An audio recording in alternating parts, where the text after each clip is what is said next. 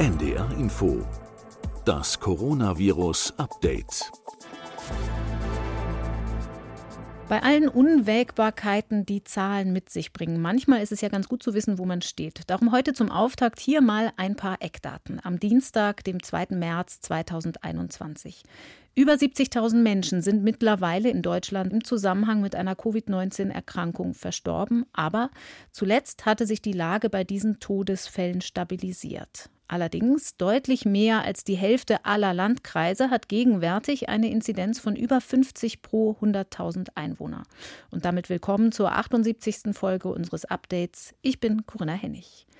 Gegen die dritte Welle animpfen, so könnte man das überschreiben, was derzeit gerade mit Hochdruck passiert oder zumindest passieren sollte. Denn noch immer geht es langsam voran mit dem Impfen in Deutschland, während die Mutante B117 sich weiter ausbreitet. Und einmal mehr geht es in den politischen Entscheidungen auch um den menschlich nachvollziehbaren Wunsch danach, dass die Maßnahmen zur Eindämmung des Infektionsgeschehens jetzt endlich mal gelockert würden.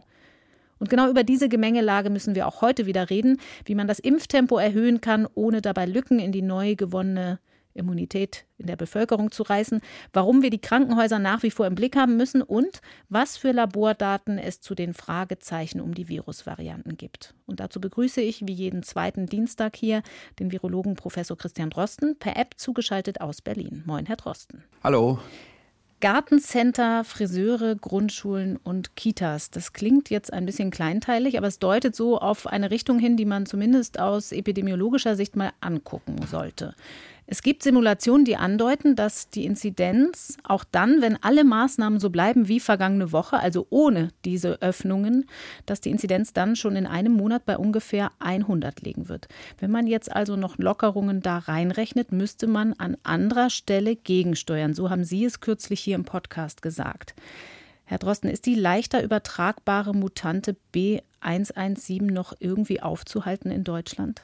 Naja, anteilsmäßig ist sie nicht aufzuhalten, das ist klar. Also wir werden jetzt ja wieder auch neue Zahlen bekommen von den Laboren. Ich gehe jetzt mal davon aus, dass das so um die Hälfte liegt für diese 117-Mutante.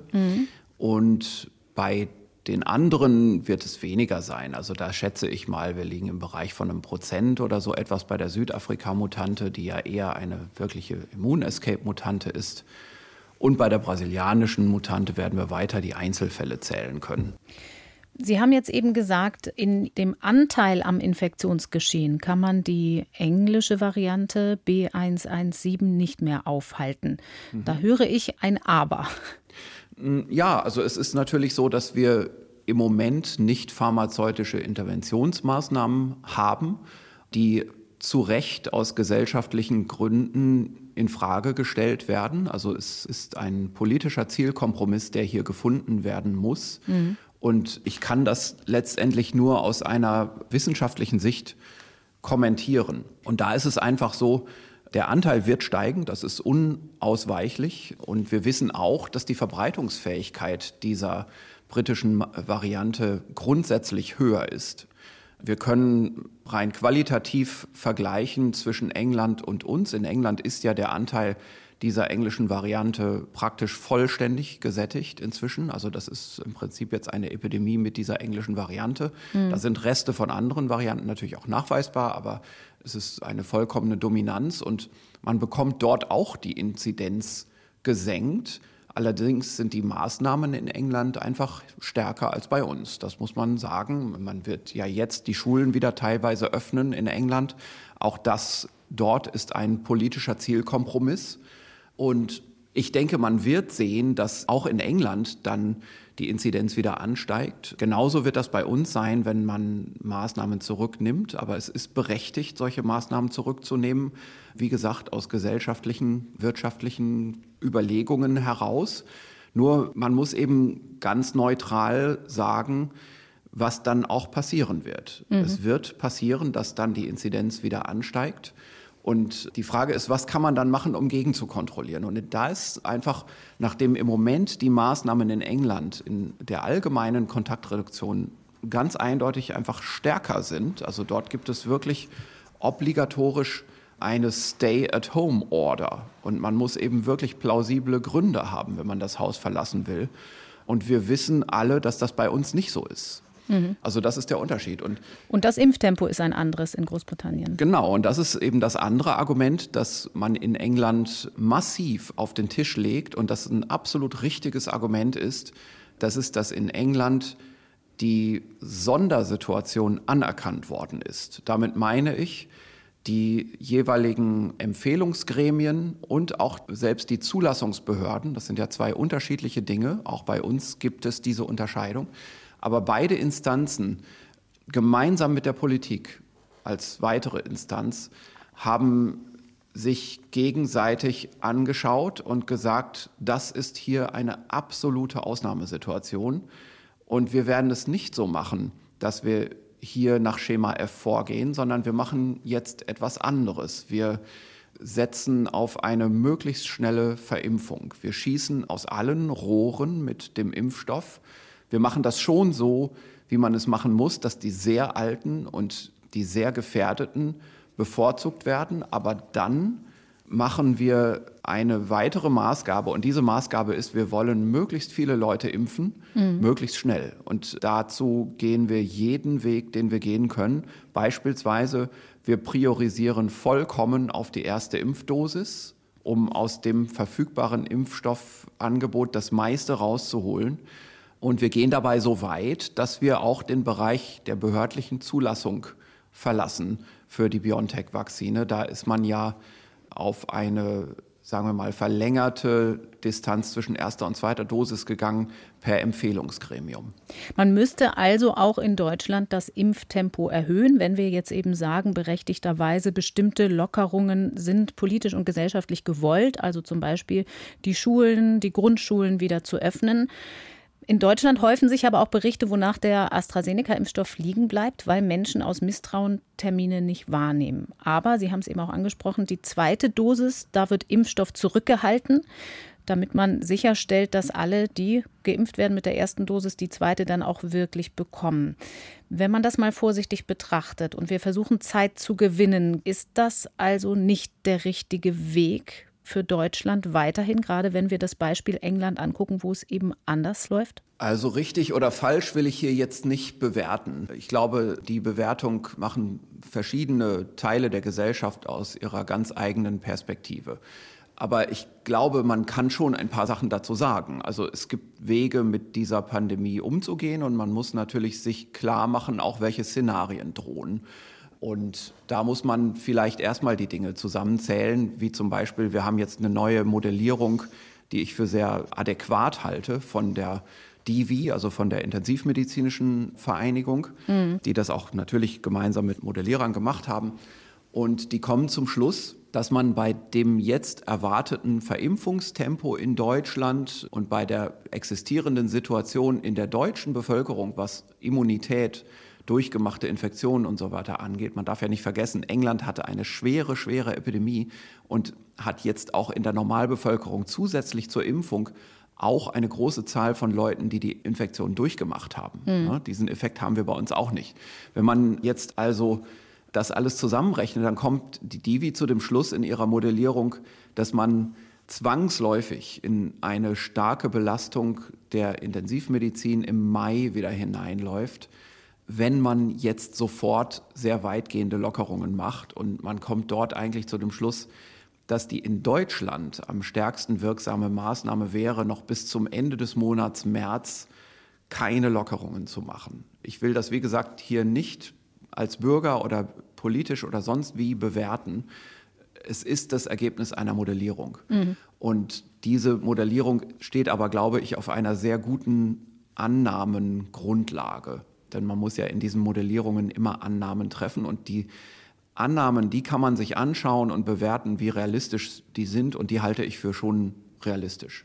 Da wird zum Beispiel ja auch angenommen, dass die Impfung auch gegen die Übertragung des Virus um 70% zum Beispiel besteht. Richtig, genau. Also das ist der Wert, der dort angenommen wird. Man muss irgendwas annehmen, wenn man den Impfeffekt auf die Bevölkerungsimmunität mitmodellieren will. Und das sollte man unbedingt tun. Und anhand vorliegender Studien, wir können später im Gespräch diese Studien auch nochmal behandeln, halte ich diese Annahme für realistisch. Vielleicht sogar etwas konservativ. Okay, also wenn wir das mal versuchen, pragmatisch anzugucken, denn das ist ja ein häufig wiederholtes Argument. Die Zahl der Todesfälle hat sich stabilisiert. Wenn man ins DIVI-Intensivregister guckt, dann sieht man, dass gegenwärtig rund 5000 Betten frei sind. Aber eben so ein Prognosemodell kann uns ja zumindest eine Richtung vorgeben. Es muss da also was getan werden. Was würden Sie denn sagen, wenn wir uns den Impfabstand zwischen Dosis 1 und 2 angucken, den empfohlenen? Dann gibt es in dem, was in Deutschland von der STIKO empfohlen wird, einen Maximalabstand, einen möglichen Maximalabstand bei den mRNA-Impfstoffen von 6 Wochen, bei AstraZeneca bis zu 12 Wochen, also 3 Monate.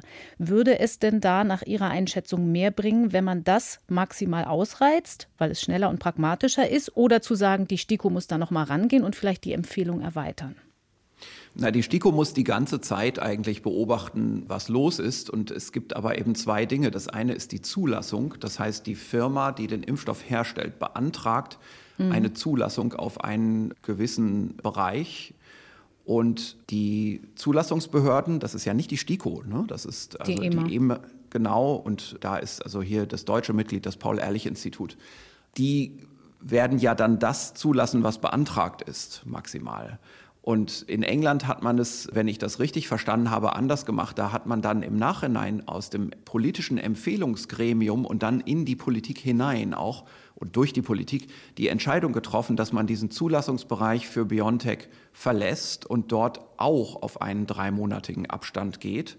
Und das auch mit der Maßgabe, mit der politischen Maßgabe, man möchte Priorität auf die erste Impfdosis haben. Das heißt, man sagt im Prinzip, was in 3 Monaten ist, kümmert uns im Moment nicht, denn unser Ziel ist, wir wollen in 3 Monaten praktisch schon über die erste Dosis die Ausbreitungsgeschwindigkeit des Virus in der Gesellschaft so verringert haben, dass wir gegen diesen Effekt dann nicht pharmazeutische Kontaktmaßnahmen locker lassen können. Und damit trotzdem eine Infektionskontrolle, also einen Gesamt-RT-Wert unter 1 erreichen. Das ist die versteckte oder vielleicht auch, ich weiß es gar nicht, offen ausgesprochene Maßgabe, die dahinter steht in England. Ich muss auch wirklich sagen, ich bin jetzt nicht jemand, der so viel Freizeit hat, dass er auch noch die gesamten englische Nachrichtenlage und Politikentscheidungen durchschauen kann. Beispielsweise diese Information habe ich einfach aus einer wissenschaftlichen Veröffentlichung, die ich gelesen habe. Ich kenne auch nicht die Komplexität der Entscheidungslage in Großbritannien. Aber das ist so die Kerninformation, die mir vorliegt. Und jetzt müssen wir eben überlegen, wie ist die Situation in Deutschland. Also wir haben schon gesagt, das Virus ist dasselbe, das wird auch bei uns zunehmen. Wir haben eine durchaus sehr, sehr alte Gesellschaft. Wir haben diese Projektion der DIVI. Wir haben einige Stimmen in der Öffentlichkeit, die jetzt schon wieder sagen, das Ganze wird sich im März erledigt haben, weil es einen saisonalen Effekt gibt. Ich gebe darauf nur sehr wenig, auf solche Einschätzungen. Die sind für mich nicht wissenschaftlich haltbar. Es gibt viel mehr wissenschaftlich haltbare Einschätzungen, die sagen, dass maximal 20% Reduktion durch einen saisonalen Effekt zu erwarten ist. Das ist zum Beispiel eine sehr gute Studie von der Gruppe von Mark Lipsitch, die inzwischen in Science publiziert ist. Und wir haben keinen Grund, auch anhand von realen Gegenbeobachtungen in wärmeren Ländern und so weiter, keinen Grund zu der Annahme, dass wir hier mit einem saisonalen Effekt rechnen können, der so ist wie bei den normalen Erkältungskoronaviren, sondern wir müssen davon ausgehen, dass das Maximum, was wir erwarten können, dort liegt und dass wir aber wahrscheinlich sehr viel weniger Hilfe durch den saisonalen Effekt bekommen. Das ist einfach eine Überlegung, die beispielsweise darauf gründet, dass wir keine Hilfe durch die Bevölkerungsimmunität haben bei dem saisonalen Effekt. So, das ist also nochmal ein ganz wichtiger Bereich. Das war mir wichtig, das auch nochmal hier gesagt zu haben in all diesen Einschätzungen, weil manchmal dieser saisonale Effekt auch als Totschlagargument verwendet wird in der Öffentlichkeit. Also da geben sich Wissenschaftler Mühe, alles möglichst genau zu projizieren und zu berechnen. Und dann kommt irgendwer daher und sagt, das Thema wird sich erledigt haben, denn die Sonne beginnt zu scheinen. Das ist vielleicht auch die gefühlte Wahrheit vom letzten Jahr, wo wir ja aber mit sehr viel niedrigeren Inzidenzzahlen in den Sommer gegangen sind. Richtig, das ist ein essentieller Unterschied. Und die Zahlen damals, mit denen wir aus dem Erste-Welle-Lockdown rausgegangen sind, die waren nicht nur insgesamt niedriger, sondern man muss sich auch klar machen, das Virus war anders verteilt. Ich sage es mal ganz im Konkreten. Wir hatten in der ersten Welle eine direkte Eintragung nach Deutschland durch vor allem Leute, die vorher eine Reise hinter sich hatten. Viele haben Skiurlaub gemacht. Und das sind nun mal Gesellschaftskompartimente, die sehr gut erreichbar sind durch solche Maßnahmen. Wir hatten dann aber in der gesamten Zeit Umverteilungseffekte. Und wir wissen relativ genau, dass das Virus inzwischen auch in Gesellschaftssparten angekommen ist, die nicht gut erreichbar sind, die entweder wenig einsehen, dass sie mitmachen müssen, oder die diese Botschaft zum Teil gar nicht erreicht. Und alle diese Dinge müssen wir mit einberechnen und aufpassen, dass wir nicht blauäugig in so eine Situation reinlaufen, die dann später der Wirtschaft auf die Füße fällt und wo man dann wirklich ein größeres Problem hat, dass man nicht mehr so schnell heilen kann. Allerdings, ich möchte auch noch mal betonen, dass ich vollkommen verstehe, gerade als Bürger, vollkommen verstehe, dass man natürlich jetzt sich Lockerungen wünscht, und man muss eben ganz genau noch mal hinschauen, wo man solche Lockerungen machen kann. Und da kann man natürlich wieder die Wissenschaft fragen. Also die Wissenschaft kann dann sagen, aus bestimmten Überlegungen heraus, die wieder wissenschaftlich begründbar sind, kann man natürlich bestimmte Bereiche anders handhaben als andere Bereiche. Natürlich muss man sich einzelne Bereiche der Wirtschaft, des Handels, der Freizeit, der genau Kultur anschauen. Vielleicht auch. Der Kultur natürlich auch. Also bei der Kultur zum Beispiel, es gibt eindeutig Veranstaltungsorte, die raumlufttechnische Anlagen haben. Viele aus der Kultur sagen, ja, wir waren fast die Ersten, die perfekte Hygienekonzepte vorlegen konnten. Und es ist auch klar umrissen, man weiß, wie viele Leute dann da sind, anders als zum Beispiel im Handel. Und ich habe eben da manchmal schon das Gefühl, dass jetzt in diesen vergangenen Entscheidungsrunden in der Politik so hart gekämpft wurde oder miteinander gerungen wurde, dass am Ende des Tages wahrscheinlich man auch hier und da mal sagen musste, okay, dieses Thema, das müssen wir jetzt pauschal behandeln, da ist jetzt vielleicht nicht mehr die Zeit dazu, das alles im Detail zu besprechen. Also so kommen mir manchmal diese großen Entscheidungszüge, die die Politik da macht, auch vor. Und es ist in der Öffentlichkeit zum Teil gar nicht richtig übermittelt, wie das läuft. Also auch wie das für eine Person wie mich dann manchmal ist in der Wahrnehmung. Also ich habe ja durchaus an solchen wissenschaftlichen Beratungsrunden teilgenommen. Aber in der Detailliertheit, wie dort beraten wird, kommen am Ende natürlich häufig die Entscheidungen nicht raus. Also ich will nur mal ein Beispiel sagen.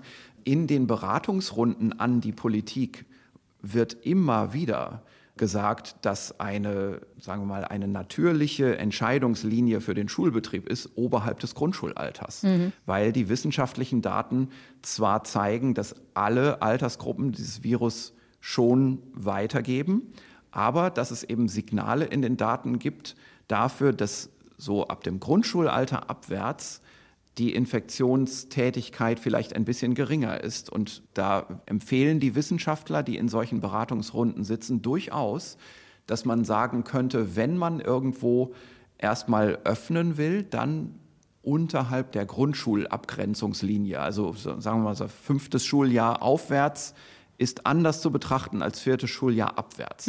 Das wird durchaus gesagt. Aber dann kommt eben aus so einer politischen Runde, und das höre ich dann auch abends im Heute-Journal, kommt raus, Schulen sind geschlossen worden. Und da hört man nichts mehr von einer Unterscheidung. Und so ist es in vielen anderen Bereichen eben auch. Also der Kulturbetrieb wird geschlossen, aber man hört dann nicht mehr diese Sonderinformation, die in Beratungsrunden durchaus übermittelt wird an die Politik. Schaut auch mal nach, wo es raumlufttechnische Lösungen gibt. Und in der Gastronomie haben wir ja in der ersten Welle im Lockdown und im Sommer dann in der Öffnung auch schon diese Diskussion gehabt, die dann zum Glück ja auch umgesetzt wurde mit dem Außenbereich. Und an der Stelle muss man sagen, auch wenn jetzt kein Sommereffekt aufs Virus in sehr starkem Maße zu erwarten ist, ist doch vielleicht auch wieder ein Terrasseneffekt für die Gastronomie zu erhoffen. Aber alles das ist keine Wissenschaft mehr. Also die Wissenschaftsberatung zu diesen Themen hat schon längst stattgefunden. Und auch wenn man manchmal das Gefühl hat, dass in dieser Beratung Dinge auch immer wiederholt angefragt werden. Also die Politiker fragen ja nach, gibt es neue Erkenntnisse?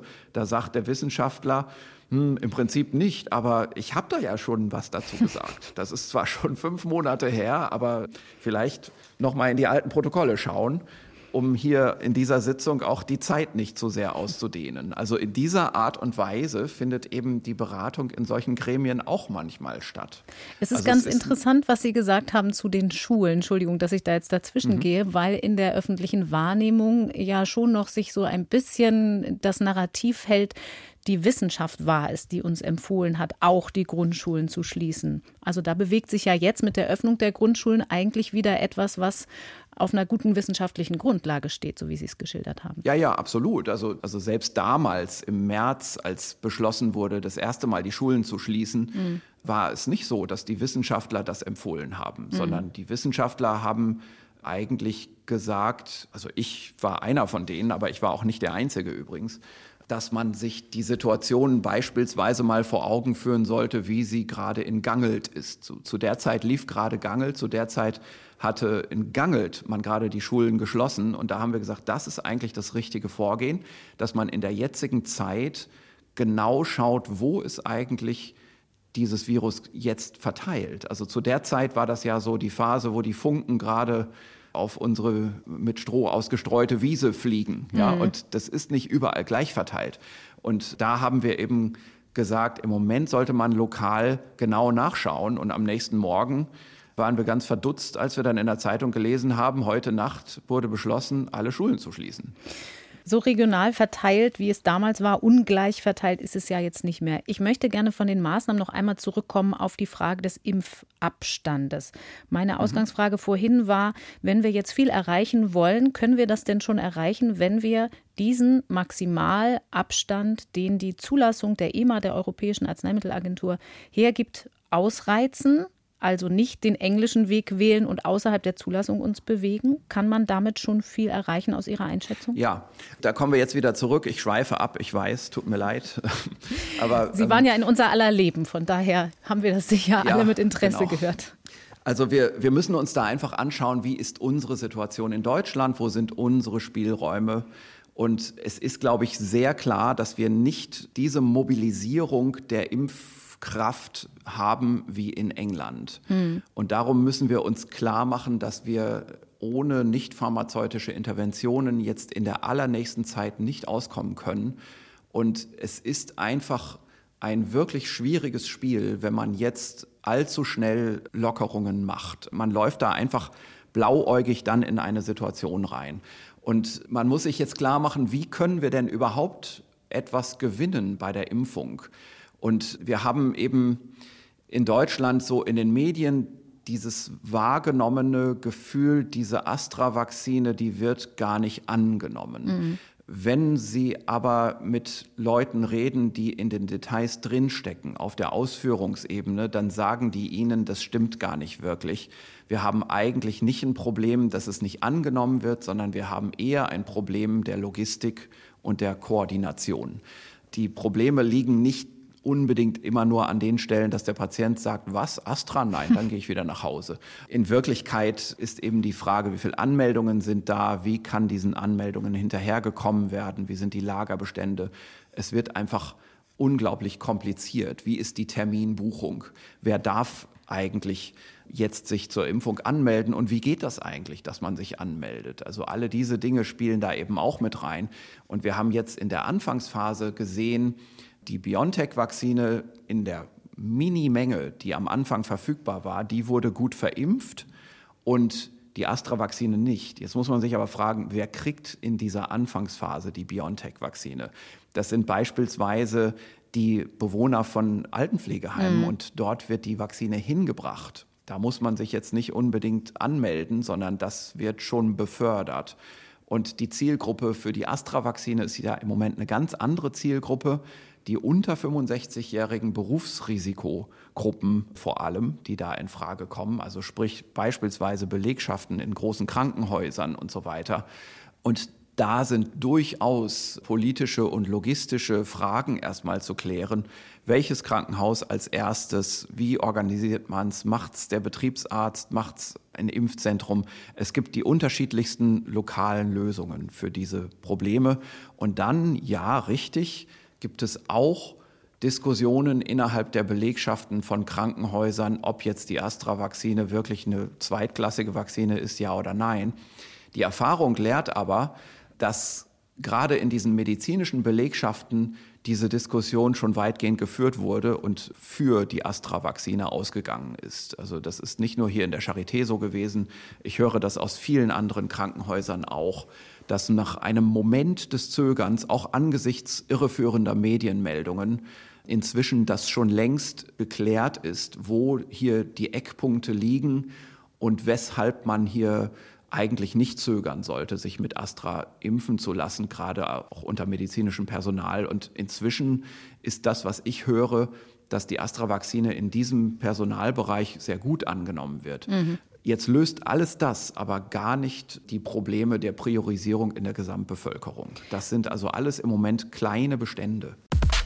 Und an dieser Stelle möchte ich euch und Ihnen einen wichtigen Hinweis geben. Das große Thema Corona beschäftigt uns ja auch immer wieder in unseren anderen Podcasts hier beim NDR. Und eine der Fragen, die uns umtreibt, ist: Warum sind wir alle so pandemiemüde? Was kann uns motivieren, noch ein bisschen länger durchzuhalten? Und was können wir da von anderen Ländern lernen?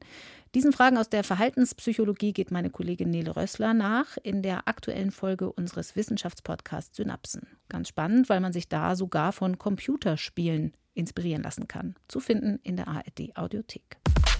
Vielleicht kommen wir auf die Logistik auch gleich nochmal zu sprechen. Aber die Priorisierungsfrage und auch die Frage des Abstands zwischen den beiden Dosen, die hängen ja so ein bisschen miteinander zusammen.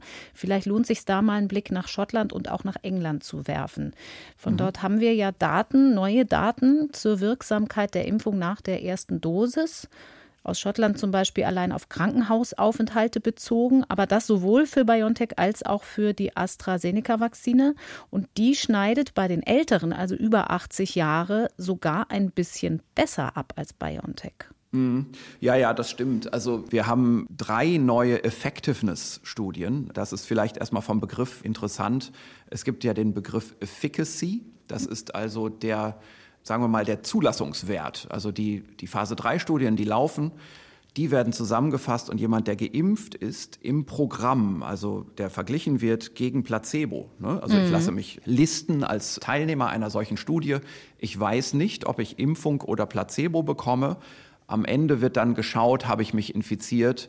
Und es wird verglichen gegen die Placebo-Gruppe, die auch im Impfzentrum aufgetaucht ist, sich auch eine Nadel in den Arm stecken lassen hat, aber leider keinen Impfstoff bekommen hat. Ja, und da wird dann genau verglichen.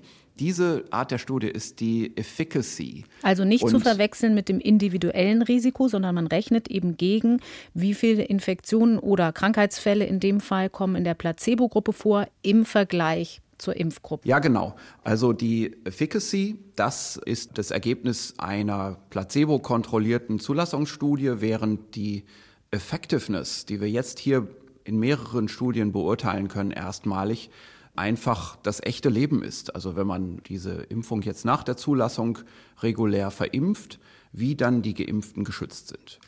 Und da geht es ja um relativ große Zahlen. Sie haben es eben schon angedeutet, Schottland, England und Israel, wo wir gewaltige Datenmengen bekommen. Ja, genau. Das sind dann natürlich viel größere Studienumfänge.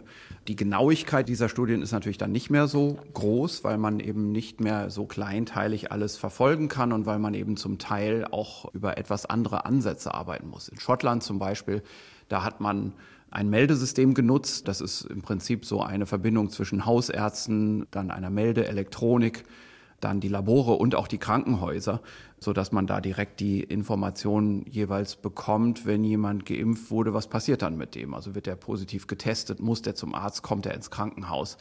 Und das war jetzt hier auch das Kriterium dieser Studie. Also hier hat man geschaut, wie gut schützt eigentlich diese Impfung gegen die Krankenhausaufnahme. Und dann ist es natürlich auch so, das sind jetzt relativ alte Leute, weil man ja in Schottland und in England und in Israel genau wie sonst überall auch die Alten zuerst geimpft hat. Und da ist es dann so, da hat man hier eben eine Studienzusammensetzung, die anders ist als die Efficacy Trials, die ja häufig eben relativ junge, gesunde Leute anschauen. Hier hat man jetzt vor allem den Blick auf ältere Personen, die bevorzugt geimpft wurden. Und man muss natürlich jetzt auch immer schauen, wie stellt man jetzt eine Gruppe auf aus der Normalbevölkerung, die nicht geimpft wurde, die man dagegen vergleicht. Das macht man im Nachhinein und nicht im Vorfeld durch eine Randomisierung hinsichtlich Impfung oder Placebo. Also es ist schon anders, so eine Effectiveness-Studie. Und jetzt kann ich das vielleicht einfach mal ganz kurz zusammenfassen. Diese schottische Studie, da geht es also um 1,14 Millionen geimpfte Leute. Die sind zwischen 8.12. und 15.2. geimpft worden. Ich glaube, es war in Schottland auch wieder so wie in England, dass man begonnen hat mit BioNTech und AstraZeneca kam dann eine Zeit später dazu. Und was man sagen kann, ist, die erste Dosis der BioNTech-Vakzine, die schützt zu 85% gegen Krankenhausaufnahme, wenn man das betrachtet, ab ungefähr 4 Wochen nach der ersten Impfdosis. Und der gleiche Wert für AstraZeneca ist 94%, also sogar besser. Ist das jetzt ein Unterschied? Ich würde sagen, nein. Da sind eben so viele Störgrößen drin, beispielsweise einfach schon die Tatsache, dass man mit der BioNTech-Verimpfung etwas früher begonnen hat und natürlich ganz am Anfang vor allem die sehr alten, sehr gefährdeten versorgt wurden, vielleicht auch eher in den Großstädten als in der Provinz aus rein organisatorischen Gründen. Also ich glaube, das ist für jeden nachvollziehbar, dass es da einfach so Störeffekte gibt, die man nicht ganz rauskontrollieren kann. Und insgesamt ist der Eindruck hier, dass also selbst bei diesen älteren Personen, und ich muss eben sagen, selbst bei diesen älteren, weil die sind nun mal insgesamt schlechter aufgestellt mit ihrer Immunreaktion. Das Immunsystem ist schwächer bei älteren Leuten, die reagieren schwächer auf Impfungen. Selbst dort kann man sagen, Schutz gegen die Krankenhausaufnahme eben in diesem Bereich. Also die eine Vakzine 85, die andere 94%. Also wenn wir das grob verallgemeinern, für uns ist ja auch die Erkenntnis wichtig, weil die STIKO ja gesagt hat, wir empfehlen AstraZeneca nicht für Ältere, weil wir noch nicht genug Daten haben. Und da gibt es jetzt Daten, die uns sagen, man kann vielleicht davon ausgehen, beide Impfstoffe ungefähr gleich, auch für Ältere, was Krankenhausaufenthalte angeht. Richtig, genau. Also die Situation verändert sich jetzt und die STIKO, die kann solche Sachen auch berücksichtigen, um dann Empfehlungen anzupassen. Das hat der Thomas Mertens ja auch schon angedeutet, dass die STIKO das jetzt tun wird, sodass wir da also wahrscheinlich auch eine Empfehlung dann haben für AstraZeneca in jeder Altersgruppe. Passt das zu den Daten, die es aus England gibt? Ja, genau. Also es gibt in England eben auch eine Studie, die ist jetzt ein bisschen anders nochmal gemacht worden. Da hat man erst geschaut, wer hatte ein positives PCR-Ergebnis und was passiert dann mit diesen Leuten in den 4-5 Wochen danach und wer wurde hier eigentlich geimpft. Ne? Also von den PCR-Positiven, wie viele waren geimpft, von den PCR-Negativen, wie viele waren geimpft. Das ist also ein bisschen von der anderen Seite betrachtet. Davon kann man aber auch Werte dann ableiten. Und es ist ganz gut zusammengefasst in der Diskussion dieser Studie, die hier veröffentlicht wurde als Preprint. Da sind so Schätzbereiche genannt und das finde ich auch sinnvoller, das so zu sagen, als dass man hier haarklein mit den tatsächlich beobachteten Werten arbeitet, weil da kommen dann wieder Fehlwahrnehmungen in den Medien zustande. Also hier wird gesagt, ungefähr ein Schutz und das jetzt hier nicht gegen Krankenhausaufnahme oder Tod, sondern gegen symptomatische Erkrankung. Also das ist ja doch das, was die meisten interessiert. Gegen symptomatische Erkrankung wirkt die erste Dosis BioNTech zu 60-70%, die erste Dosis AstraZeneca zu 60-75%. Das schließt also auch leichtere Symptome ein. Ja, das schließt alle Arten von Symptomen ein, die dann dazu führen, dass man sich testen lässt und der Test ist dann positiv. Also der Standarddiagnosefall einfach. Man hat für BioNTech in dieser Studie sogar auch schon Angaben für die zweite Dosis. Bei AstraZeneca geht das noch nicht, weil man mit der ja später angefangen hat zu impfen. Aber hier bei der zweiten Dosis, also bei der vollständigen Impfung, ist diese Schutzwirkung dann 85-90%. Das entspricht also weitgehend dem, was man auch in den Efficacy Trials in der Zulassung schon gesehen hat. Eine sehr effiziente Vakzine und offenbar auch AstraZeneca eine genauso vielleicht gleich effiziente Vakzine. Und dann haben wir das schon angedeutet, die Daten aus Israel. Das sind Auswertungen von Daten der größten Krankenkasse dort, Clalit Health Services. Da ist mehr als die Hälfte der Bevölkerung versichert. Wir haben Teile von den Aussagen, die sich daraus ablesen lassen, schon Anfang des Jahres mal in den Schlagzeilen gehabt. Jetzt gibt es eine begutachtete Studie im New England Journal of Medicine. Da geht es um den Impfstoff von BioNTech und Pfizer. Aber auch da wird aufgeschlüsselt die Wirksamkeit nach der ersten Dosis und nach der zweiten Dosis. Und zwar sehr kleinteilig nach Symptomen, Krankenhausaufenthalten und Tod. Ja, das ist auch interessant. Und auch hier muss man wieder sagen, also man hat wieder mit den Älteren angefangen zu impfen. Aber hier ist man schon auch ein bisschen weiter fortgeschritten in den Altersgruppen. Und hier ist es so, dass man ungefähr 4 Wochen nach der ersten Dosis bei den symptomatischen Infektionen 66% Schutz hat, 78% gegen Krankenhausaufnahme und 80% gegen schwere Erkrankung.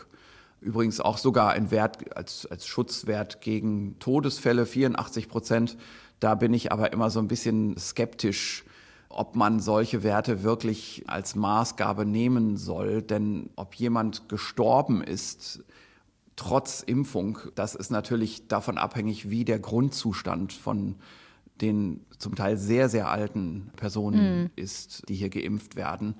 Und da weiß man nicht so ganz genau, ob man durch die Impfung hier noch etwas dann wirklich verhindern konnte, wenn man sich dann auch anschaut, das sind dann am Ende auch kleine Zahlen, um die es da geht.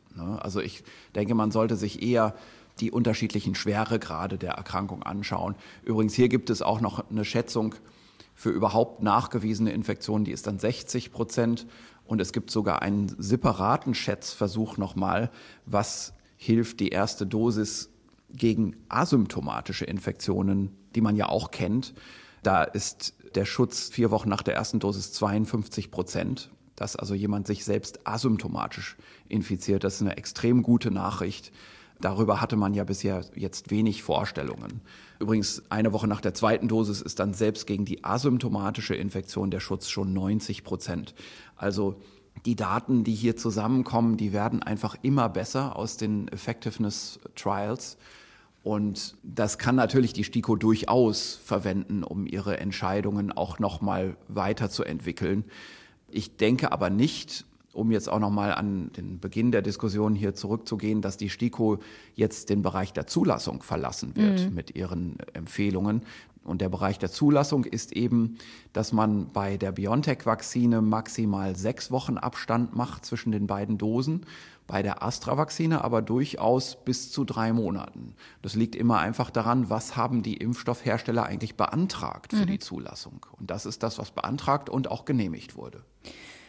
Ein weiterer Aspekt bei der Frage, wie kann man das Impftempo in Deutschland erhöhen, ist ja aber auch die Priorisierung. Das wird politisch regional jetzt schon so ein bisschen diskutiert. Im Grenzgebiet zu Tschechien zum Beispiel kursiert da der Vorschlag, sollte man vielleicht überlegen, ob da doch auch Jüngere jetzt schon geimpft werden, um das Infektionsgeschehen mit der Mutante besser unter Kontrolle zu bringen.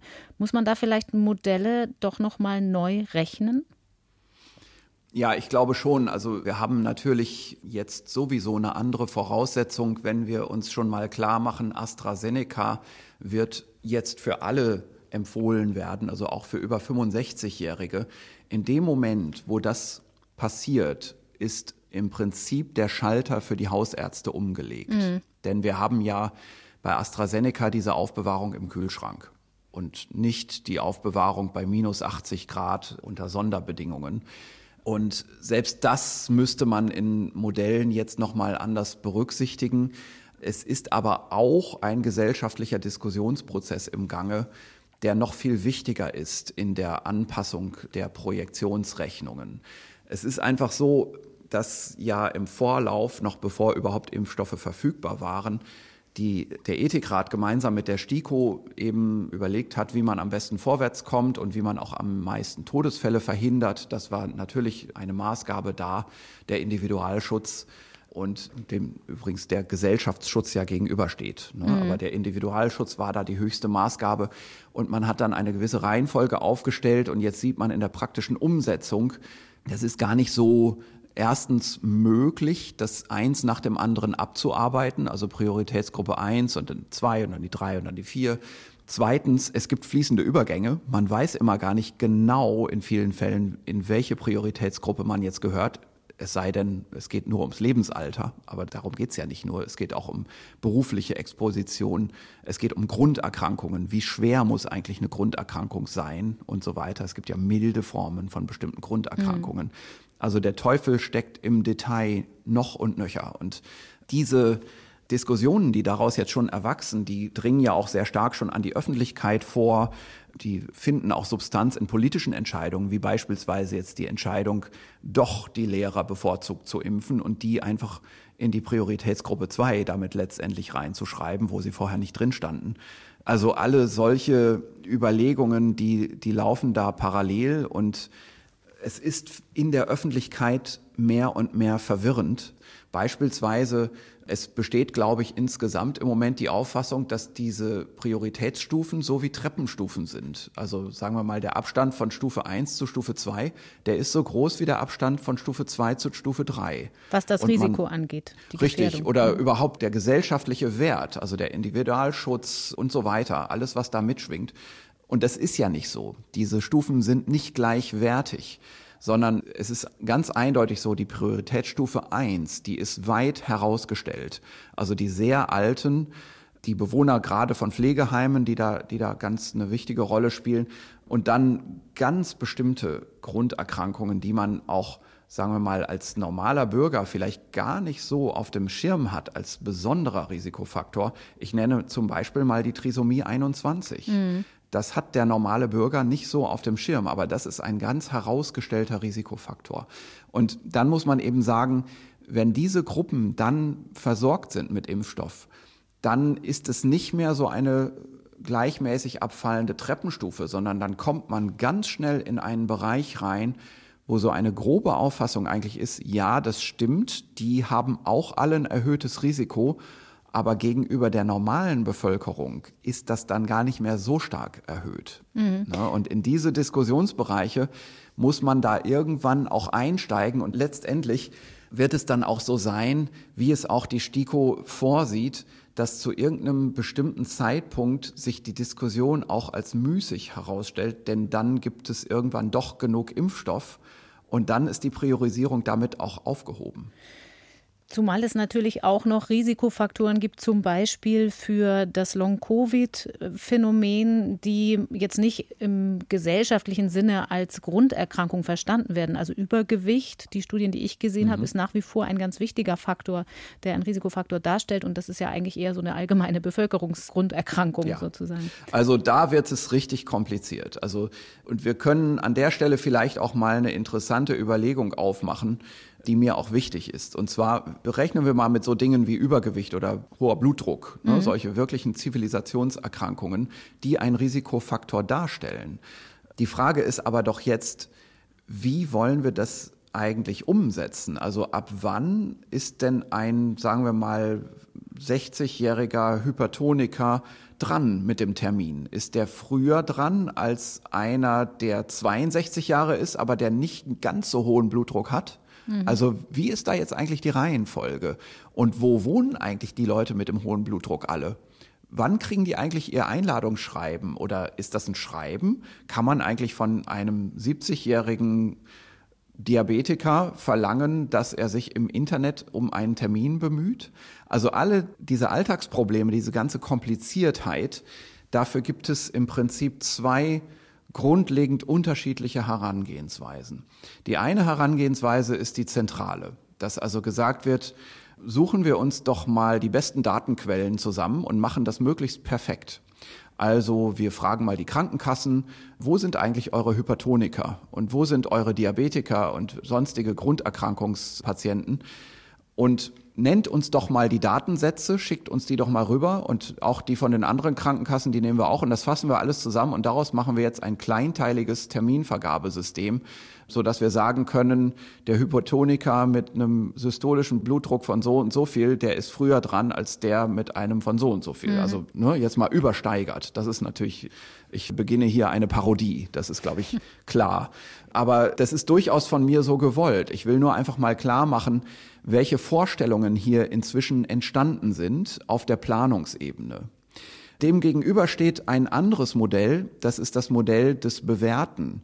Wir haben ja beispielsweise Hausärzte, die ihre Patienten kennen und die wissen, wer eigentlich ein hohes Risiko hat. Die kennen aber ihre Patienten auch als Menschen. Mhm. Die wissen auch, die können auch ahnen, wer sich gerne impfen lassen will und wer eher komplizierte Diskussionen beginnt und am Ende sehr viel Zeit gebraucht hat und sich dann doch gegen die Impfung entscheidet.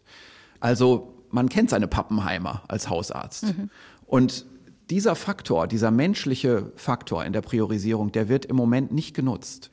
Und das halte ich für ein großes Problem. Und es ist noch was, was man dazu sagen muss.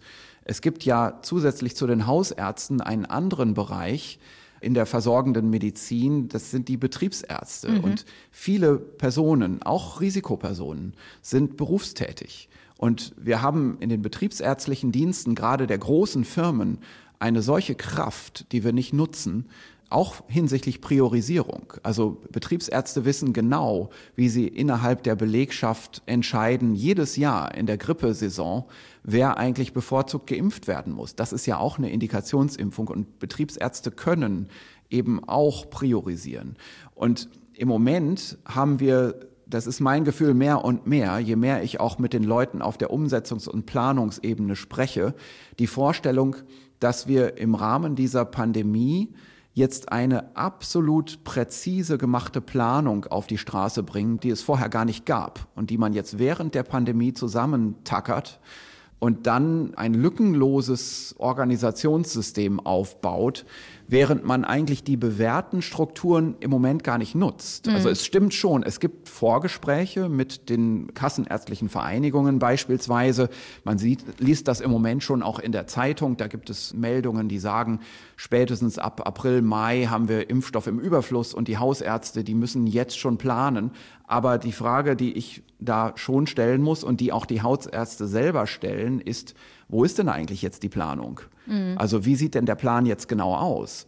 Und meine Erfahrung, die ich in den letzten paar Wochen gemacht habe, während ich mit Leuten auf der Planungsebene gesprochen habe, war etwas, das mir große Sorgen macht. Und zwar, ich bekam öfter mal so etwas entgegengehalten wie, wieso? Die Impfzentren, die haben doch so und so viel 100.000 Impfkapazität pro Tag, das wissen wir. Und an der Stelle wächst wirklich meine Sorge, denn die Impfzentren, die sind in der Peripherie, die werden von Bundesländern organisiert. Und da werden Meldungen auf die Bundesebene sicherlich zurückgegeben. Aber ich frage mich dann schon immer, wie viele Meldestufen gibt es da eigentlich dazwischen und wie realistisch ist das alles? Das frage ich mich zum einen. Und zum anderen frage ich mich, brauchen wir das eigentlich in Wirklichkeit oder hat sich das schon längst überholt? Denn wir wissen ja, in den USA beispielsweise ist die Pfizer-BioNTech-Vakzine inzwischen schon anders zugelassen, was die Lagerung angeht. Also in den USA braucht man gar nicht mehr diese -80 Grad Lagerung, sondern man hat hier jetzt für eine längerfristige Zwischenlagerung, also die durchaus wichtige Zeiträume umfasst, ich weiß nicht mehr ganz genau wie lange, aber mehrere Wochen, jetzt freigegeben, dass man in ganz normalen -20 Grad Kühlschränken lagern kann, die auch Ärzte und Apotheken haben. Mhm. Das 2 heißt, Wochen sind es. Ich hab's nachgeguckt. Es sind 2 Wochen tatsächlich, was die FDA da angibt. Genau. Das heißt, das öffnet natürlich jetzt noch viel besser den Zugang dafür, dass selbst auch die BioNTech-Vakzine in Hausarztpraxen verimpft werden kann. Das ist bei uns jetzt noch nicht so, aber natürlich wird der Hersteller das auch für Europa so beantragt haben. Da gehe ich jetzt mal ganz fest von aus, auch wenn ich diese Insiderkenntnis da nicht habe. Und so könnte man eben viele andere Dinge nennen. Wir haben jetzt inzwischen eine bessere Einschätzung über die erwartbaren Impfliefermengen in Deutschland, Impfstoffliefermengen. Und man muss dann auch irgendwann anfangen zu rechnen. Und wenn man jetzt mal unter Ignoranz der STIKO-Richtlinien rechnen würde, wenn man einfach sagen würde, naja, also der Impfstoff, der da ist, der soll verimpft werden und lassen wir doch die Leute mit den Füßen abstimmen. Machen wir doch mal für alle Altersgruppen in der Fantasie jetzt auf, ne? Tun wir mal so, die Hochrisikopatienten, die sind schon bedient und jetzt können alle den Impfstoff kriegen und jetzt kann ich zu meinem Hausarzt gehen und sagen, kannst du mich impfen? Ich würde gerne vorbeikommen. Ich nehme jede Vakzine, Astra gerne. Ich habe damit keine Bedenken. Dann könnte der Hausarzt sagen, ja klar, nächste Woche bekommst du einen Termin. Ich bekomme Astra-Impfstoff. Der könnte sogar auch sagen, ja, ich kann dir auch BioNTech anbieten, weil ich mir den hier im benachbarten Impfzentrum abholen kann. Mhm. Und wenn man das jetzt sich zusammenfantasiert, ich sage das jetzt ganz bewusst so, also ich will das jetzt hier nicht propagieren, sondern ich mache hier nur ein Gedankenspiel, dann könnten wir, wenn wir uns die Literaturdaten von Israel nehmen und wenn wir uns sagen, naja, also es sieht ja so aus, als würde bei 50-prozentiger Durchimpfung einer bestimmten Altersgruppe mit weiter bestehenden ganz milden Kontaktmaßnahmen, könnte man im Prinzip das gesellschaftliche Leben öffnen. Wann wäre das eigentlich soweit? Wann wäre das am frühesten zu erreichen? Und da gibt es schon einfache Überlegungen, einfache Rechnungen, die man sich so auf einem Blatt Papier hinschreiben kann, wo man sagen würde, naja, so eine Durchimpfungsrate, die könnte man in den relevanten Altersgruppen, nicht in der Gesamtgesellschaft, denn die unter 16-Jährigen kann man nicht impfen, da ist kein Impfstoff zugelassen. Aber in der Gesamtgesellschaft könnte man das locker bis Mitte Mai erreichen und dann wäre man so weit Anfang Juni, Mitte Juni, dass man auch diese Effekte hätte, dann wäre die Immunität auch komplett aufgebaut in der Bevölkerung. Und dann wäre man zu der Zeit im Prinzip so, dass man ganz wesentlich lockern könnte. Und Sie haben da auch schon bei dieser proforma groben Rechnung auf dem Zettel einbezogen, wie viel Impfstoff denn nach allem, was wir wissen, bis wann verfügbar ist. Weil das ist ja ein ganz wesentliches Argument, dass immer davon die Rede ist. Aber wir haben trotz allem nicht genug Impfstoff. Also die Liefermengen im zweiten Quartal werden deutlich zunehmen. Das hört man jetzt ja auch schon überall in den Medien. Und das entspricht auch dem, was an Einschätzungen, an Dokumenten vorliegt. Und ich glaube, es wird im zweiten Quartal viel wichtiger sein, sich darum zu kümmern, dass die erste Dosis bei maximaler Ausnützung dieses Abstandes wirklich möglichst effizient verimpft wird. Und da gibt es Ideen, da gibt es Vorschläge, auch in Expertenkreisen auf der Planungsebene. Also sprich, da gibt es eben Wissenschaftler wie mich und viele andere, die auch den Behörden, dem Robert-Koch-Institut, auch dem Gesundheitsministerium und so weiter, solche Vorschläge machen. Und diese Vorschläge, die sieht man im Moment auch schon so ein bisschen immer weiter in den Bereich der Umsetzung kommen. Eben zum Beispiel, wenn man sich klar macht, jetzt ist entschieden worden, dass die Lehrer vorgezogen werden in der Verimpfung. Das ist ja schon auch nicht nur eine Überlegung zum Individualschutz. Mhm. Aber ich beginne mir eben dann Sorgen zu machen, wenn ich sehe, dass die bewährten Wege nicht genutzt werden. Die Hausärzte und die Betriebsärzte. Das heißt, ich fasse mal zusammen, wir brauchen im Prinzip mehr pragmatische Lösungen, die aber auf Erfahrungswerten ja beruhen, was die Betriebsärzte angeht zum Beispiel und die Hausärzte, um mehr Impfstoff in kürzerer Zeit an den Mann und die Frau zu bringen, vor dem Hintergrund, dass die erste Dosis schon sehr wirksam ist, dass beide Impfstoffe oder alle drei, Moderna gehört ja auch noch dazu, bei Älteren offenbar sehr, sehr gut wirken, sodass man auch grundsätzlich noch mal ein paar Dinge anfassen könnte. Und eine Ergänzung noch, Mitte März vermutlich soll ja noch ein weiterer Impfstoff, wenn alles gut läuft, in Europa zugelassen werden, nämlich Johnson & Johnson, ein Vektorimpfstoff, für den es nur eine Dosis braucht. Da geht es also noch mal schneller. Genau. Also es ist eben in absehbarer Zeit nicht mehr so, dass es nur darum geht, dass wir zu wenig Impfstoff haben, sondern es ist sicherlich so, dass ich nicht der Einzige bin, der sich Sorgen darüber macht, wie man diese ganze Logistik im zweiten Quartal, also vor einer Vorstellung so nach Ostern, wie man das alles noch bewältigen will und ob man das überhaupt alles bewältigen muss. Das kommt ja dazu. Also ich habe manchmal so ein Gefühl, dass da jetzt gerade so ein deutscher Perfektionismus entstanden ist, der das alles super toll machen will und von zentraler Stelle das alles in der Hand haben will, während man sich eigentlich vielleicht anerkennen sollte, dass es sowieso nicht perfekt sein wird und auch gar nicht sein muss, sondern dass das gemeinsame Hauptziel ist. Und da geht es jetzt in dem Fall nicht nur um Individualschutz, es geht nicht nur um, sagen wir mal, den technischen Begriff einer Bevölkerungsimmunität, sondern es geht dann doch auch um ein paar Monate Wirtschaftsleistung. Mhm. Und da muss man sich dann mal schon überlegen, wie eigentlich die Werteverhältnisse sind und ob man nicht sagen sollte, wir nutzen alle Kräfte, die wir haben, und wir erlauben vielen das Mitdenken. Also auch dem Familienarzt, der seine Pappenheimer kennt, und auch dem Betriebsarzt, der seine Belegschaft kennt. Wobei dieser Effekt der Bevölkerungsimmunität, das haben Sie einmal kurz angedeutet, um diesen ganzen Komplex mal abzuschließen, ja schon auch eine Rolle spielt in der Frage, wer hat wie viele Kontakte von denen, die da geimpft werden. Also so wichtig es jetzt am Anfang war, die älteren Menschen in den Pflegeheimen auf jeden Fall erstmal zu schützen. Das ist ja nicht so, dass die so ein Knotenpunkt von vielen Kontaktnetzwerken sind und darum das Infektionsgeschehen wesentlich beeinflussen. Ja, absolut. Und man könnte da jetzt auch wieder natürlich nach der Kontaktintensität handeln. Da gibt es auch wissenschaftliche Vorschläge, die sehr gut sind, wo man also sagt, lass uns doch die Priorisierung ergänzen durch zusätzliche, sagen wir mal, Kontakthäufigkeitsgruppen. Mhm.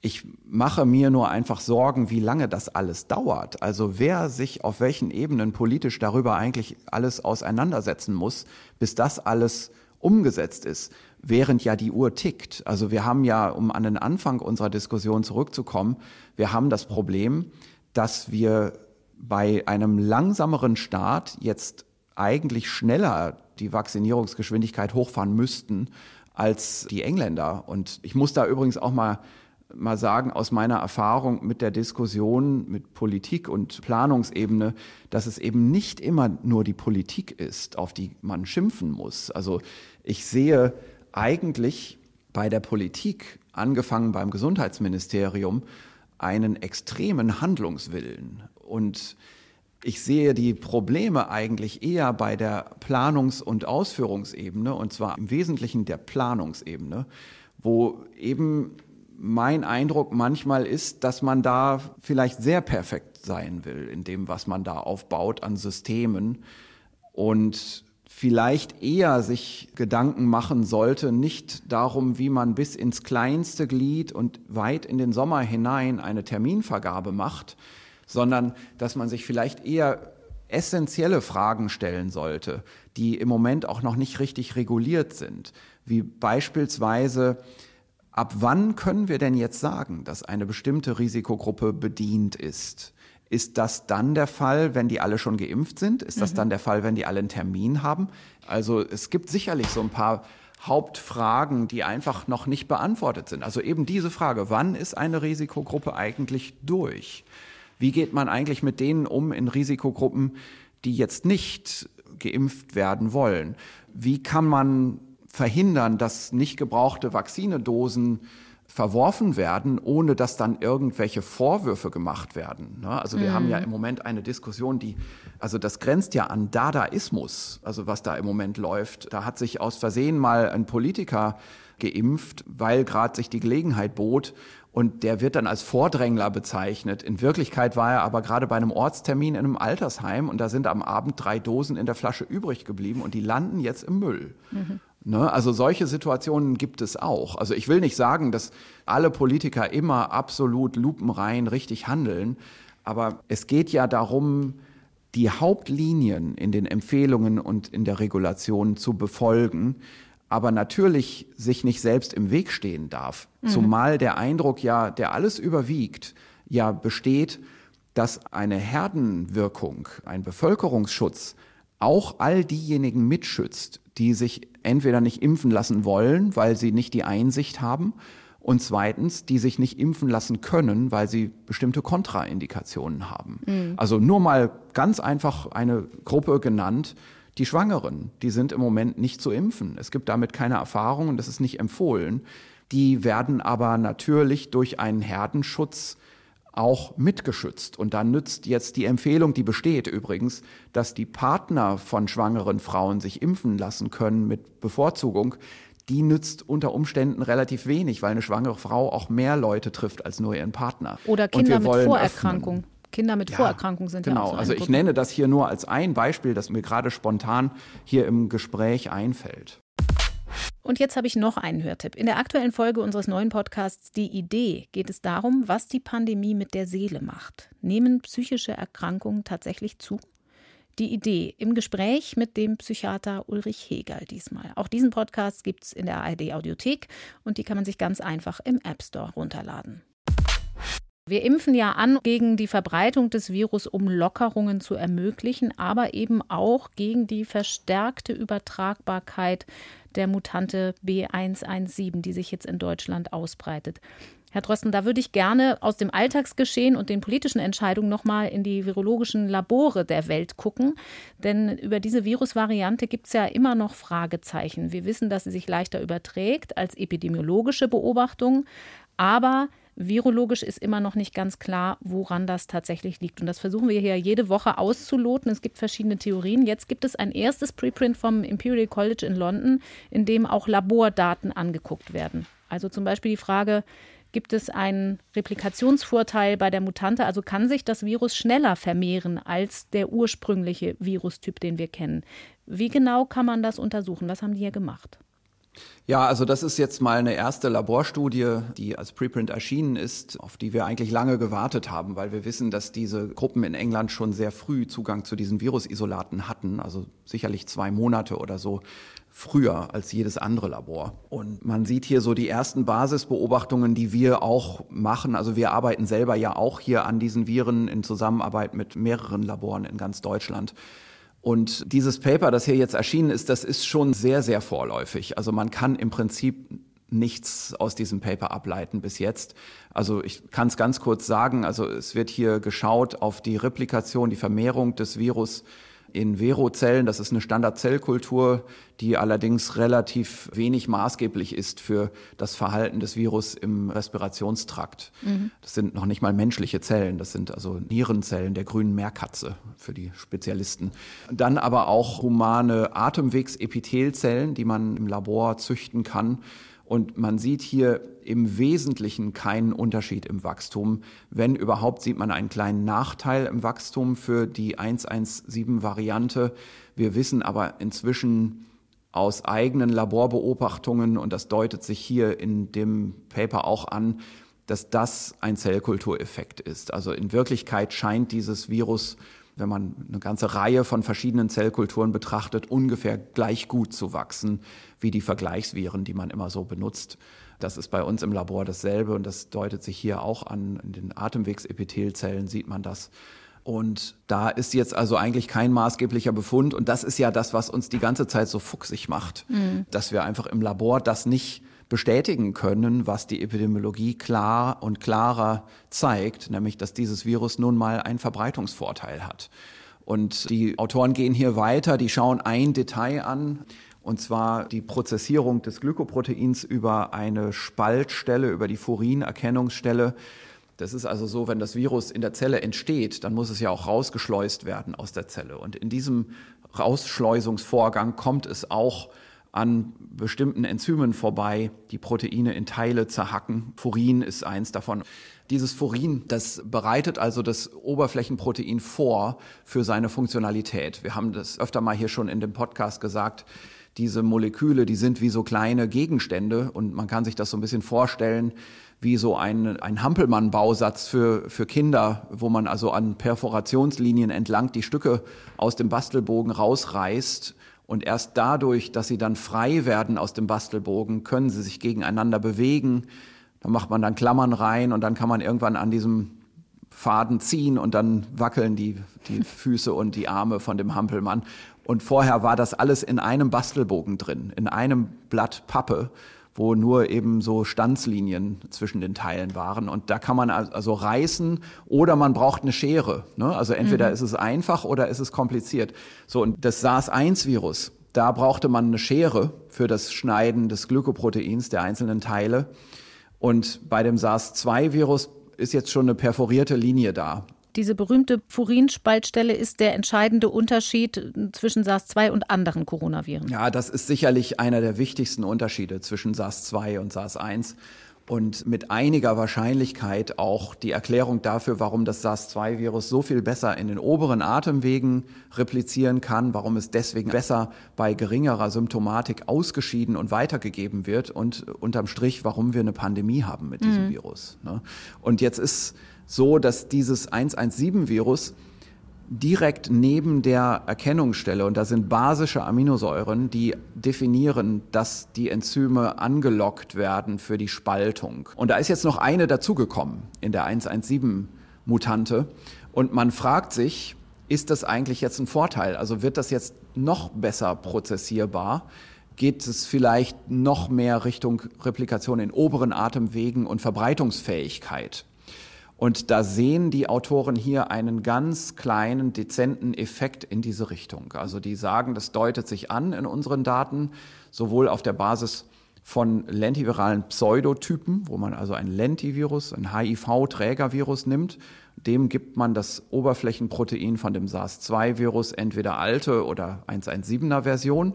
Und dann sieht man, dass also die Spaltung der Oberflächenproteine auf der Oberfläche dieses HIV-Virus, dieses künstlichen Chimärenvirus, wir sagen ein Pseudotyp, das kann sich nicht vermehren, das ist auch kein gefährliches Virus, nur ein Konstrukt. Da ist diese Spaltung etwas besser und man sieht es auch andeutungsweise, wenn man mit echten vollen Viren arbeitet, dass da die Spaltung etwas besser ist. Mhm. Und das könnte natürlich in diese Richtung gehen, das könnte das erklären, dass vielleicht hier ein Schlüssel zur besseren Verbreitungsfähigkeit liegt. Allerdings muss man auch sagen, diese Daten sind sehr, sehr vorläufig und andere Arbeitsgruppen sollten das auch bestätigen mit ihren Daten. Also da sollte man schon noch darauf warten, bevor man solche Schlüsse dann endgültig zieht. Da ist jetzt sehr viel Konjunktiv drin und auch Sie sehen eine ganz leichte Entwicklung in eine bestimmte Richtung. Das klingt so, als wenn Sie insgesamt doch noch ziemlich im Dunkeln tappen, auch wenn Sie jetzt noch nichts veröffentlicht haben. Aber Sie beforschen das ja auch in der Charité. Haben Sie irgendwelche Hinweise in irgendeine Richtung, die Sie schon mit uns teilen können, die das vielleicht ergänzen? Naja, also wir sehen eben schon an Replikationsdaten im Wesentlichen keine Unterschiede zwischen der 117-Variante und Vergleichsviren. Ich kann das im Moment nicht bestätigen hier mit der Spaltung. Das ist bei uns fast eher das Gegenteil, aber das müssen wir auch noch mal für uns intern bestätigen. Wir würden das so noch nicht veröffentlichen, was wir sehen. Und was wir auch sicherlich auch bestätigen können, sind die Neutralisationsangaben hier. Also das müssen wir vielleicht noch separat gleich mal besprechen. Darüber hinaus haben wir viele weiterführende Untersuchungen und ich bin mir sicher, dass die Gruppe, die jetzt dieses Preprint hier veröffentlicht hat, auch natürlich im Hintergrund deutlich weiter daran arbeitet. Und insgesamt muss ich sagen, alles, was man an plausiblen, naheliegenden Experimenten machen würde, also bis hin auch zur Infektion von Gewebeteilen, die man beispielsweise bei Mandeloperationen gewinnt, aus dem Rachen von Menschen, die man dann im Labor infizieren kann, um zu sehen, wie das in echten Gewebeteilen des Rachens beispielsweise repliziert. Also solche Untersuchungen kann man machen im Labor. Aber ich habe da bis jetzt weder bei uns noch in anderen Laboren irgendwelche wegweisenden Hinweise gesehen. Das heißt, wir müssen einfach davon ausgehen, diese epidemiologischen Daten, die werden natürlich stimmen, die bestätigen sich in verschiedenen Ländern gegenseitig. Dieser Befund liegt auf der Hand und wir müssen wahrscheinlich im Labor nicht nur in die oberste Schublade greifen, sondern auch in die Schubladen, wo man sich ein bisschen tiefer bücken muss, um da ranzukommen. Also beispielsweise solche Grundsatzfragen stellen wie, ob vielleicht dieses 117er-Virus am Ende sogar noch einen zusätzlichen anderen Rezeptor nutzen kann. Also solche Dinge, wo man wirklich in die Grundlagenforschung, in die Trickkiste der Methoden greifen muss, um da hinterherzukommen. Also so die einfachen, direkten Untersuchungen, die man als erstes macht, die liefern uns im Moment noch keine wegweisenden Hinweise. Wir haben vergangene Woche mit Sandra Ziesek hier über ein Paper aus Harvard gesprochen, in dem anhand von Beobachtungsdaten, allerdings einer sehr kleinen Gruppe Infizierter, davon ausgegangen wird, dass die Infektionsdauer insgesamt bei B117 und auch in den verschiedenen Phasen länger sein könnte und dass die Viruslast an ihrem höchsten Punkt minimal größer ist.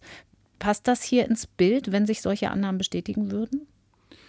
Ja, also ich kann dazu sagen, eine Erhöhung der Viruslast sehen wir inzwischen auch in unseren eigenen Labordaten. Also wir haben ja relativ viel Testaufkommen, auch inzwischen mehrere hundert Fälle von dieser 117-Variante, sodass wir denen jeweils auch ähnlich gelagerte Fälle von Nicht-Variante gegenüberstellen können und dann die Viruslast vergleichen. Und da sieht man schon einen ganz schönen Unterschied. Also mein Eindruck ist fast, dass das ein 10-facher Unterschied ist. Also gerade wenn man anschaut in den frühen Proben, in den Erstdiagnostikproben, gibt es anscheinend höhere Virusausscheidung bei der 117er-Variante verglichen mit anderen Varianten. Also wir sagen einfach Nicht-Varianten. Ne? Mhm. Also da, wo diese typische englische Variante nicht nachgewiesen wurde. Das heißt, eine deutlich höhere Viruslast wäre sozusagen noch ein größerer Effekt, als in dieser Studie, die wir in der vergangenen Woche besprochen haben, gesehen wurde. Also in der Studie aus Harvard ist auch eine höhere Spitzenviruslast gefunden worden. Und was man zusätzlich sieht, ist ein langsameres Ansteigen der Viruslast, bevor die Spitzenviruslast erreicht ist, in der Frühphase der Infektion, und auch ein langsameres Abfallen. Mhm. Das kann man sich natürlich vorstellen, naja, also wenn man höher hinaus will, dann braucht man halt auch länger, um dahin zu kommen. Und braucht für den Abstieg auch wieder länger, so wie beim Bergsteigen. Ist die Frage, ob das wirklich diese einfache Erklärung ist. Ich glaube, da muss man auf diese Harvard-Studie auch nochmal in der Vollversion warten. Das war ja ein sehr vorläufiger Preprint. Da werden noch weitere Daten dazukommen. Im Moment basiert das alles nur auf 6 oder 7 Patienten und fragt sich schon, was davon übrig bleibt von dem Effekt, wenn man davon 1 oder 2 abzieht. Ja, also da muss man einfach noch mal warten. Das heißt, es wäre auch noch nicht sinnvoll, auf dieser Grundlage jetzt schon zu diskutieren über längere Quarantäne- und Isolationszeiten zum Beispiel. Das ist ja für die Schulen gar nicht so unwichtig. Wenn es irgendwo einen Ausbruch gibt, dann ist längere Quarantäne vielleicht gut, um Ausbrüche unterm Deckel zu halten in der Klasse, aber belastet natürlich auch viel mehr. Das könnte auch kontraproduktiv sein. Also ich kenne keinen wissenschaftlichen Grund dafür, im Moment eine längere Quarantänezeit zu verhängen, nur weil dieses 117-Virus vorliegt. Ich kenne einfach keine Daten, die das zeigen, suggerieren, abgesehen jetzt mal einfach von dieser Harvard-Studie, wo man aber wirklich noch ein großes Fragezeichen dran machen muss. Also das wäre jetzt für mich nicht Anlass genug, um bestehende Richtlinien zu ändern. Sie haben eben schon Neutralisationsangaben angesprochen, auch in dieser Studie, über die wir jetzt gerade eben gesprochen haben, vom Imperial College. Das heißt, es geht um die Frage, gibt es hier doch ein Immunescape, also weicht die Variante der Immunantwort nach Impfung oder überstandener Infektion aus? Was ist die Erkenntnis aus London? Ja, also genau. Was man machen kann, ist eben Seren nehmen von Leuten, die genesen sind. Und dann kann man jetzt diese Viren im Labor miteinander vergleichen. Also man kann schauen, die Antikörper in dem Serum, die halten ja das Virus von der Infektion der Zellkultur ab. Aber wie gut machen sie das eigentlich? Und da kann man sagen, also diejenigen, die eine Infektion im Frühjahr hinter sich hatten, also als es die Mutante noch gar nicht gab, die neutralisieren trotzdem dieses B117-Virus gleich gut. Also da ist eigentlich gar nicht zu erkennen, höchstens eine Andeutung, aber die ist nicht relevant, dass das schlechter schützt gegen dieses Virus. Interessanterweise, das ist aber auch erwartbar, diejenigen, die schon eine B117-Infektion hinter sich haben, neutralisieren natürlich das B117-Virus dann auch besser. Mhm. Also die haben einfach dasselbe Virus, auf das sie sich immunologisch eingestellt haben. Und dann, was ganz wichtig ist, Geimpfte, die neutralisieren auch das B117-Virus gleich gut. Das heißt, kein Grund zur Sorge, was die Versorgung mit Impfstoffen angeht, wenn die Variante jetzt eben noch weiter das Geschehen übernimmt. Aber es gibt ja auch noch die südafrikanische Variante B1351, von der Sie uns am Anfang gesagt haben, sie spielt immer noch eine untergeordnete Rolle zahlenmäßig. Aber in Frankreich zum Beispiel kursiert sie schon ein bisschen mehr. Also trotzdem ein Grund, da drauf zu gucken vielleicht. Und da gibt es jetzt auch eine Studie, die so ein bisschen mehr Erkenntnis liefert als die etwas dünne Datenbasis, die wir zuletzt hatten aus Südafrika. Wie sieht es da aus mit diesem Neutralisationseffekt? Gibt es da einen deutlichen Immun-Escape offenbar, den man nachweisen kann? Ja, da muss ich 2 Sachen vorwegschicken. Erstens, ich würde gerne noch mal die Zahlen nennen. Im Moment haben wir also ungefähr die Hälfte der Viren, die man nachweist, einzuordnen in diese B117, die englische Variante, und nur ungefähr 1% Südafrika. Ne? Und wir haben eigentlich keinen Grund zur Befürchtung, dass die Südafrika-Variante so stark zunimmt wie die England-Variante in einer Bevölkerung, die nicht immun ist. Wenn die Bevölkerung immun ist, ist es relativ zweifelsfrei so, dass die sehr stark ansteigen wird. Nur eine Immunität schützt uns ja auch. gegen eine Infektion oder gegen einen schweren Verlauf. Mhm. Ja, und das ist ja das Entscheidende hier. Wir müssen uns nicht bis in alle Zukunft Sorgen machen vor bösen Varianten, die noch verbreitungsfähiger sind, sondern das sind die Prozesse, die wir normal erwarten, während sich so ein Virus so langsam einnistet in der Bevölkerung. Das wird ja ein endemisches Virus werden, aber es wird eben auch ein endemisches Erkältungsvirus werden. Also eins, das bleibt, das dauerhaft bei uns ist. Richtig, genau. Und das ist nicht deswegen ein Erkältungsvirus, weil das Virus an sich harmloser wird. Das hört man manchmal in der öffentlichen Diskussion. Das ist eine vollkommen falsche Auffassung. Ein Virus wird nicht von selbst harmloser. Ein Virus wird von selbst eher ein bisschen verbreitungsfähiger. Das wird nämlich auf die Verbreitungsfähigkeit selektiert. Mhm. Aber dann ist es so, während es sich verbreitet, entwickeln wir einen Immunschutz. Und vor dem Hintergrund dieses Immunschutzes wird das Virus dann scheinbar natürlich total harmlos, weil wir alle irgendwann unsere erste Immunität erlangt haben, entweder durch Impfung oder durch Erstinfektion. Und danach ist dasselbe Virus, das bei einem immunologisch naiven Patienten eine schwerste Infektion machen kann, plötzlich ein harmloses Erkältungsvirus.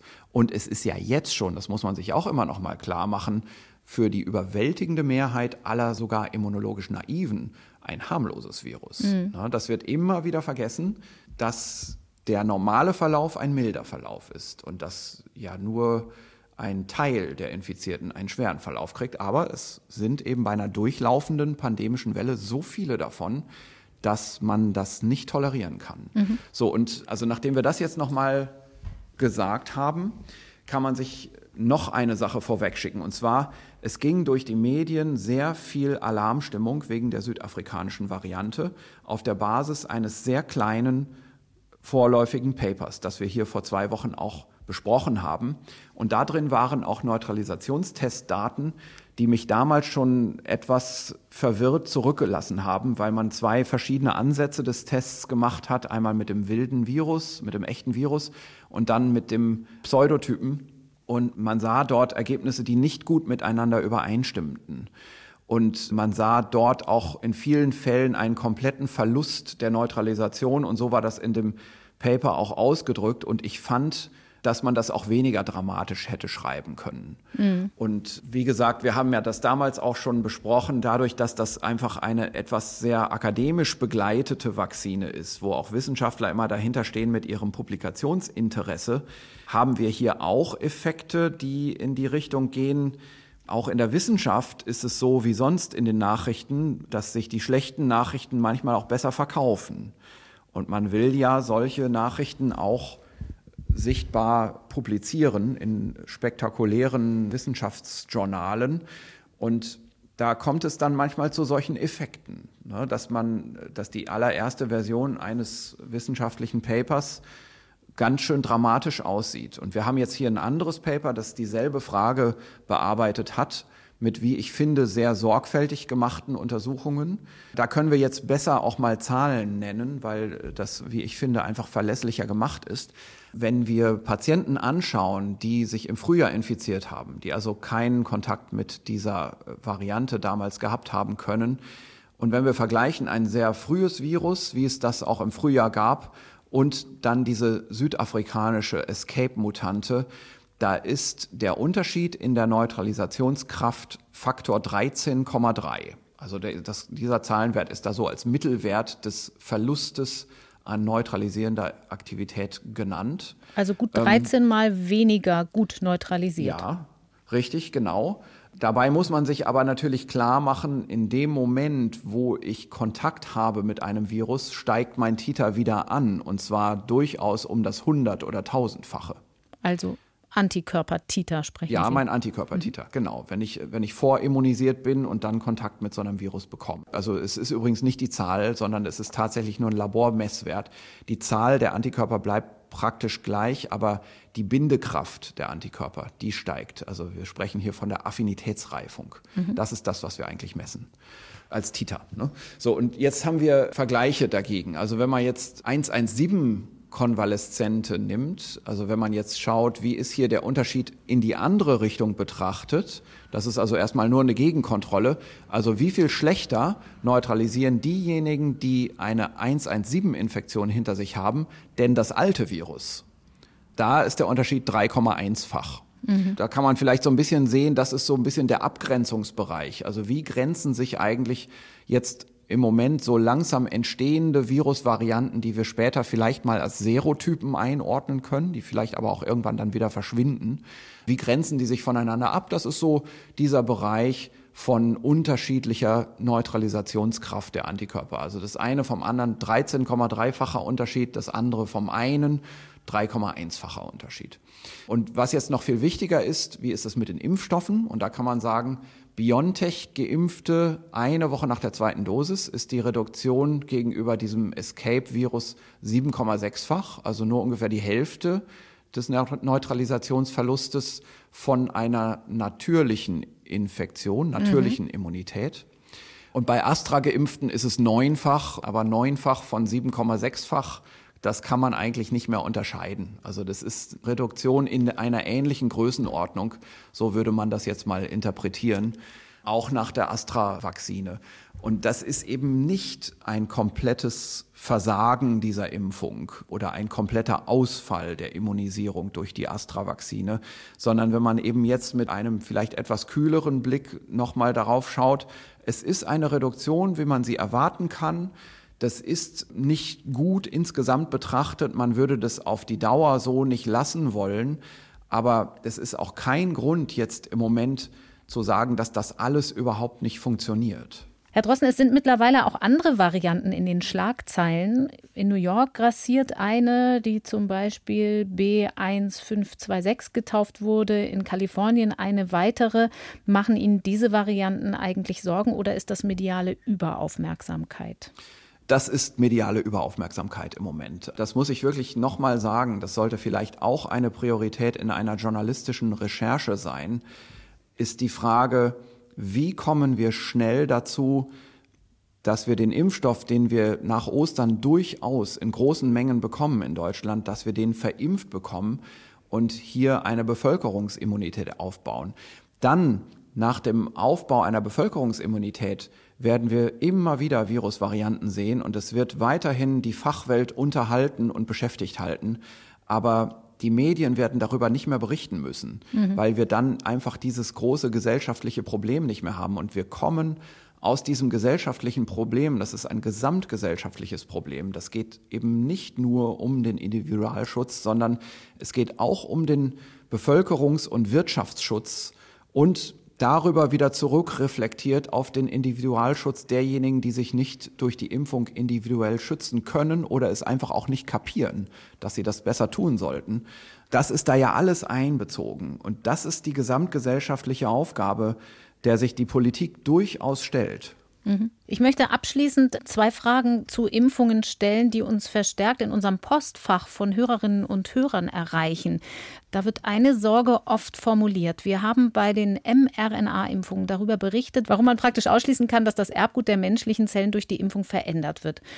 Nun funktionieren die Vektorimpfstoffe anders, weil ein verändertes, abgeschwächtes anderes Virus fungiert als Transportmittel für die Information. Der Vektor, das ist ein Adenovirus in diesem Fall, ein Schnupfenvirus und da ist DNA im Spiel. Also nicht RNA, sondern DNA.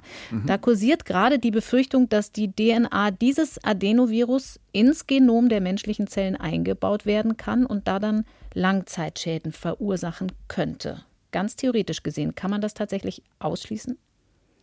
Naja, also ganz theoretisch gesehen kann man das gar nicht ausschließen. Das ist natürlich aber dann theoretisch. Also ich muss erst mal sagen, ich bin jetzt gar kein Experte für diese Vakzinen. Ich muss mich da einfach auf das verlassen, was die Fachwelt in der langen Erfahrung, die man mit diesen Vakzinevektoren hat, hervorgebracht hat an Daten. Also erstmal, um vom Anfang zu beginnen, ja, das ist ein Virus. Und dieses Virus geht in die Zelle rein und in seinem normalen Replikationszyklus geht dann das Genom des Virus als DNA in den Zellkern. Und im Zellkern kommt ein Teil der Replikationsmaschinerie der Zelle in einen Missbrauch. Ne? Also das Virus missbraucht, jedes ist ja ein Zellpirat. Also im normalen Fall, wenn man mit einem echten Adenovirus infiziert wird. Wenn es ein echtes pathogenes Adenovirus ist. Man spricht da immer so vom Umprogrammieren des zellulären Replikationsapparats. Ich finde, das ist schon ein sehr starkes Wort. Also da wird nicht die ganze Zelle umprogrammiert, sondern es werden so ein paar Enzymfunktionen geklaut und missbraucht. Und man weiß schon ungefähr, wie das funktioniert. Und da gibt es Gene, die werden ganz am Anfang vom Virus abgeschrieben, die dafür gebraucht werden, diesen Missbrauch einzuleiten. Also die klauen im Prinzip die Enzymaktivitäten von der Zelle und lenken sie ab auf das Virus. Das ist so der erste Schritt der Zellpiraterie. Und dann wird eben das Virus abgeschrieben und am Ende entstehen die Virusbausteine und die werden in der Zelle wieder zusammengesetzt und ausgeschleust und fertig ist die nächste Virusgeneration. Und wir sprechen für den Gesamtvorgang eigentlich mit dem Wort Replikation, also Virusvermehrung. Mhm. Und dieses Virus ist jetzt schon vor 30, 40 Jahren modifiziert worden, in dem Sinne, dass diese ersten Gene des Virus, die also diesen ersten Startschuss setzen für die Zellpiraterie, die sind entfernt worden aus dem Virus. Das ist gar nicht mehr drin. Also man spricht da erstmal von einem E1-Gen bei den adenoviralen Vektoren. Mhm. Nicht nur jetzt speziell für diesen Impfstoff, sondern da gibt es eine ganze Klasse von Virusvektoren, die für Vakzinen ausprobiert wurden. Da hat man eben begonnen, dieses erste Regulationsgen zu entfernen. Und darauf basiert sich dann ein Erfahrungsschatz von 40 Jahren. Jetzt kann man das natürlich überprüfen. Also man hat jetzt ein nicht replikationsfähiges Virus vor sich, ne? Und das repliziert eben in bestimmten Zelllinien, in denen wieder diese Virusgene fest integriert sind und auf denen man auch nur dann so ein Virus produzieren kann. Also man kann in normaler Zellkultur so ein Virus, so ein Vakzinevirus überhaupt nicht vermehren. Mhm. Da gibt es keine Nachkommenschaft, weil die essentiellen anfänglichen Steuergene schon fehlen. Und wenn man also in der Vakzineproduktion, in der Fabrik so ein Impfvirus herstellen will, dann muss man eine Zelllinie dafür nehmen, in denen dieser fehlende Teil vom Virus im Chromosom vorkommt. Das sind also sehr künstliche Zellen. Und nur in diesen Zellen, und so, es kommt im menschlichen Körper nicht vor, solche Zellen, kann sich dieses Virus überhaupt vermehren. Und die Integration des Virusgenoms in das zelluläre Genom, die ist nicht ein Teil des normalen Replikationszyklus. Also dieses Virus braucht das nicht, so wie HIV das braucht. Also HIV braucht eine Integration. Die Adenoviren brauchen das nicht. Da gibt's also keine Vorkehrungen, die diese Viren treffen, um sich zu integrieren. Wenn das also passiert, dann ist das der totale Unfall. Also es passieren in der Molekular- und Zellbiologie dumme Unfälle und so etwas kann dann mal vorkommen, aber die Grundvoraussetzung ist im Wesentlichen schon, dass dann wirklich auch eine Replikation abläuft. Also dass das Virus all diese Manipulationen an der Zelle macht, inklusive seiner eigenen Vermehrung, um dann wirklich mal zu diesem dummen Zufall zu führen einer Genomintegration. Das heißt jetzt aber natürlich nicht, dass ich mit allerletzter theoretischer Sicherheit sagen kann, dass es unmöglich ist, dass ein nicht replizierendes Adenovirus sich in einem absolut seltenen Zufall auch mal ins Genom integrieren könnte. Nur wenn man jetzt weiterdenkt, was passiert mit so einer Zelle, wo das ins Genom integriert ist, da wird es natürlich dann dazu kommen, dass über eine viel längere Zeit als bei der Impfung dann einige der viralen Gene abgeschrieben werden. Das kommt durch die Integration selbst zustande, wie auch das Fremdgen, das Impfantigen, das wird abgeschrieben. Und das führt dann ja dazu, dass über eine längere Zeit diese einzelne Zelle, in der das passiert ist, eine vollkommene Provokation für das Immunsystem darstellt. Mhm. Das heißt, das Immunsystem wird diese Zelle ganz schnell entfernen, in der dieser dumme Zufall passiert ist. Das sind also alles grundlegende Überlegungen, die man sich machen kann und muss. Und dann muss man dann noch dagegen halten, dass diese Vektoren ja ausprobiert worden sind. Mhm. Und zwar nicht nur an Patienten, ne, so, also manchmal hört man im Moment so öffentliche Bedenken, naja, das waren ja nur 50.000 Geimpfte und wer weiß, vielleicht passiert das nur einmal in 1 Million oder so und man hat das bis jetzt noch nicht beobachtet. Dazu muss man aber natürlich auch sagen, es gibt auch präklinische Vakzinezulassung. Das heißt, es ist nicht so, dass man anfängt in Menschen, sondern das geht erstmal in Zellkulturen los. Und man kann natürlich diese Integrationsereignisse auch in Zellkulturen studieren. Und das hat man über Jahrzehnte von wissenschaftlicher Befassung gemacht. Und alle diese Grunddaten sind dann aber auch wieder Teil von Zulassungsanträgen. Und an der Stelle muss ich dann sagen, da kann ich mich als, sagen wir mal, allgemein virologisch gebildeter Mensch nur noch wieder rausziehen und sagen, ab hier sind wir im Bereich von Vakzinezulassung. Hier habe ich keinen Einblick in die Sicherheitsdaten. Ich kann nur sagen, es ist nicht nur eine Zulassungsbehörde, sondern es ist die Gesamtheit der Zulassungsbehörden weltweit, die sich seit Jahren, das geht ja nicht erst seit SARS-2, diese Vakzinen werden ja schon länger benutzt, seit Jahren damit befassen, mit all diesen auch so entferntesten Sicherheitsbedenken. Und die Übersicht, gerade über auch seltene Sicherheitsbedenken, ist nirgends größer als in der Vakzinezulassung. Nirgends gibt es mehr Vorsicht. Und darauf muss ich mich jetzt hier einfach auch verlassen, wenn ich öffentlich nach so etwas gefragt werde. Mhm. Ich kann einfach nicht sagen, dass ich das beurteilen kann, aber es waren vor mir und parallel zu mir so viele mehr, viel schlauere Leute am Werk, die das alles schon bewertet haben und die sind zum Schluss gekommen, das kann man machen, das kann man zulassen. Und dem schließe ich mich hier jetzt höflich an. Auch wenn Sie sich in dieser Frage auf Kollegen verlassen müssen, ich habe noch eine andere Frage, in der Sie sich vielleicht auch auf Kollegen verlassen müssen, aber uns vielleicht trotzdem ein bisschen was zuliefern können, weil Sie ja mehr mit immunologischen Kollegen sprechen, als der Laie das tut. Es gibt nämlich auch hoffnungmachende Berichte zu einem anderen Aspekt der Impfungen, die aber auch Fragen aufwerfen, Stichwort Long-Covid. Und zwar gibt es da einige vorsichtige Beobachtungen, dass eine Impfung Menschen helfen könnte, die seit Monaten an Long-Covid, also an den Folgen einer überstandenen Infektion leiden. Impfung quasi als Therapie. Also ich war vor Monaten infiziert mit dem Coronavirus und werde stark beeinträchtigenden Symptome nicht los, extreme Erschöpfung, Kurzatmigkeit, Kopfschmerzen. Dann werde ich geimpft und diese Symptome scheinen sich zu bessern oder sogar zu verschwinden. Kann das gehen immunologisch? Ja, das kann gehen. Also ich bin da jetzt auch nur so informiert wie der allgemeine Medienkonsument. Also ich habe das auch nur in Medienquellen gehört. Und das sind Anekdoten offenbar von Patienten, die das berichten, aber übereinstimmend berichten. Und kann mir sehr gut vorstellen, dass da was dran ist. Also es gibt zwei Ideen für einen großen Teil dieser Long-Covid-Symptome. Das eine ist die direkte Viruspersistenz. Also es gibt Hinweise darauf, dass das Virus im Gewebe des zentralen Nervensystems nicht nur einen Eintritt finden kann, sondern dort auch über längere Zeit sich hält als anderswo im Körper.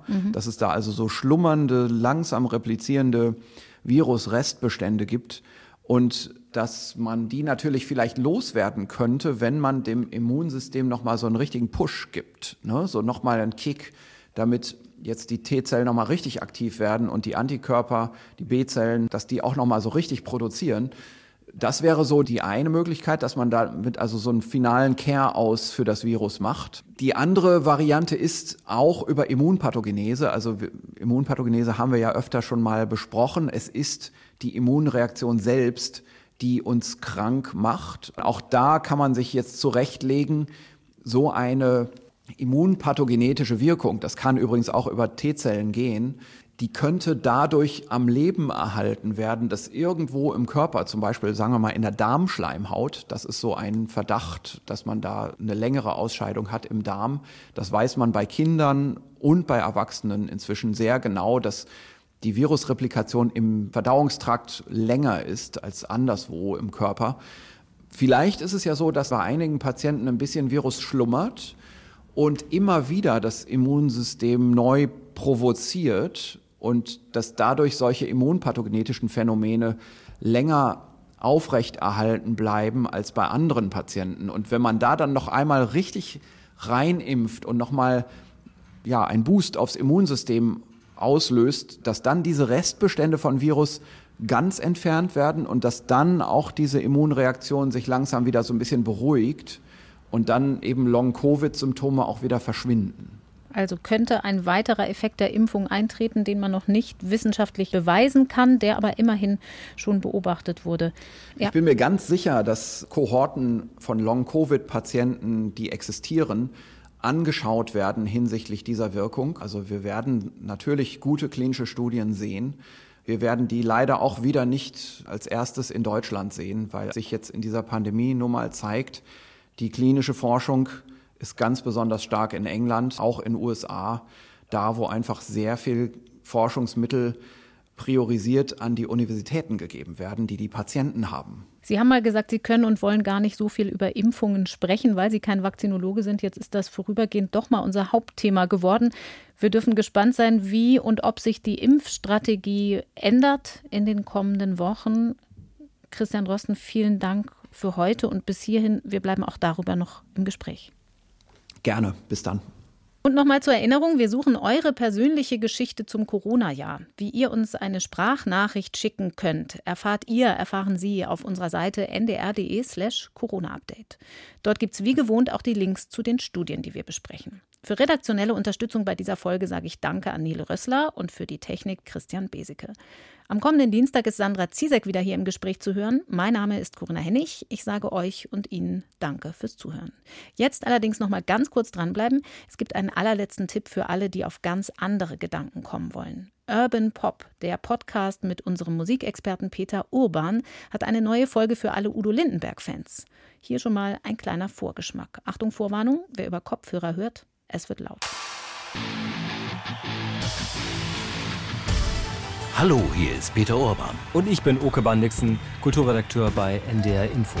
Es geht wieder los, Urban Pop, Musiktalk mit der Musikstimme des Nordens mit Peter Urban. Wir reden diesmal über Udo Lindenberg, seine Stärken, seine Schwächen, seine unnachahmliche Art auf und hinter der Bühne.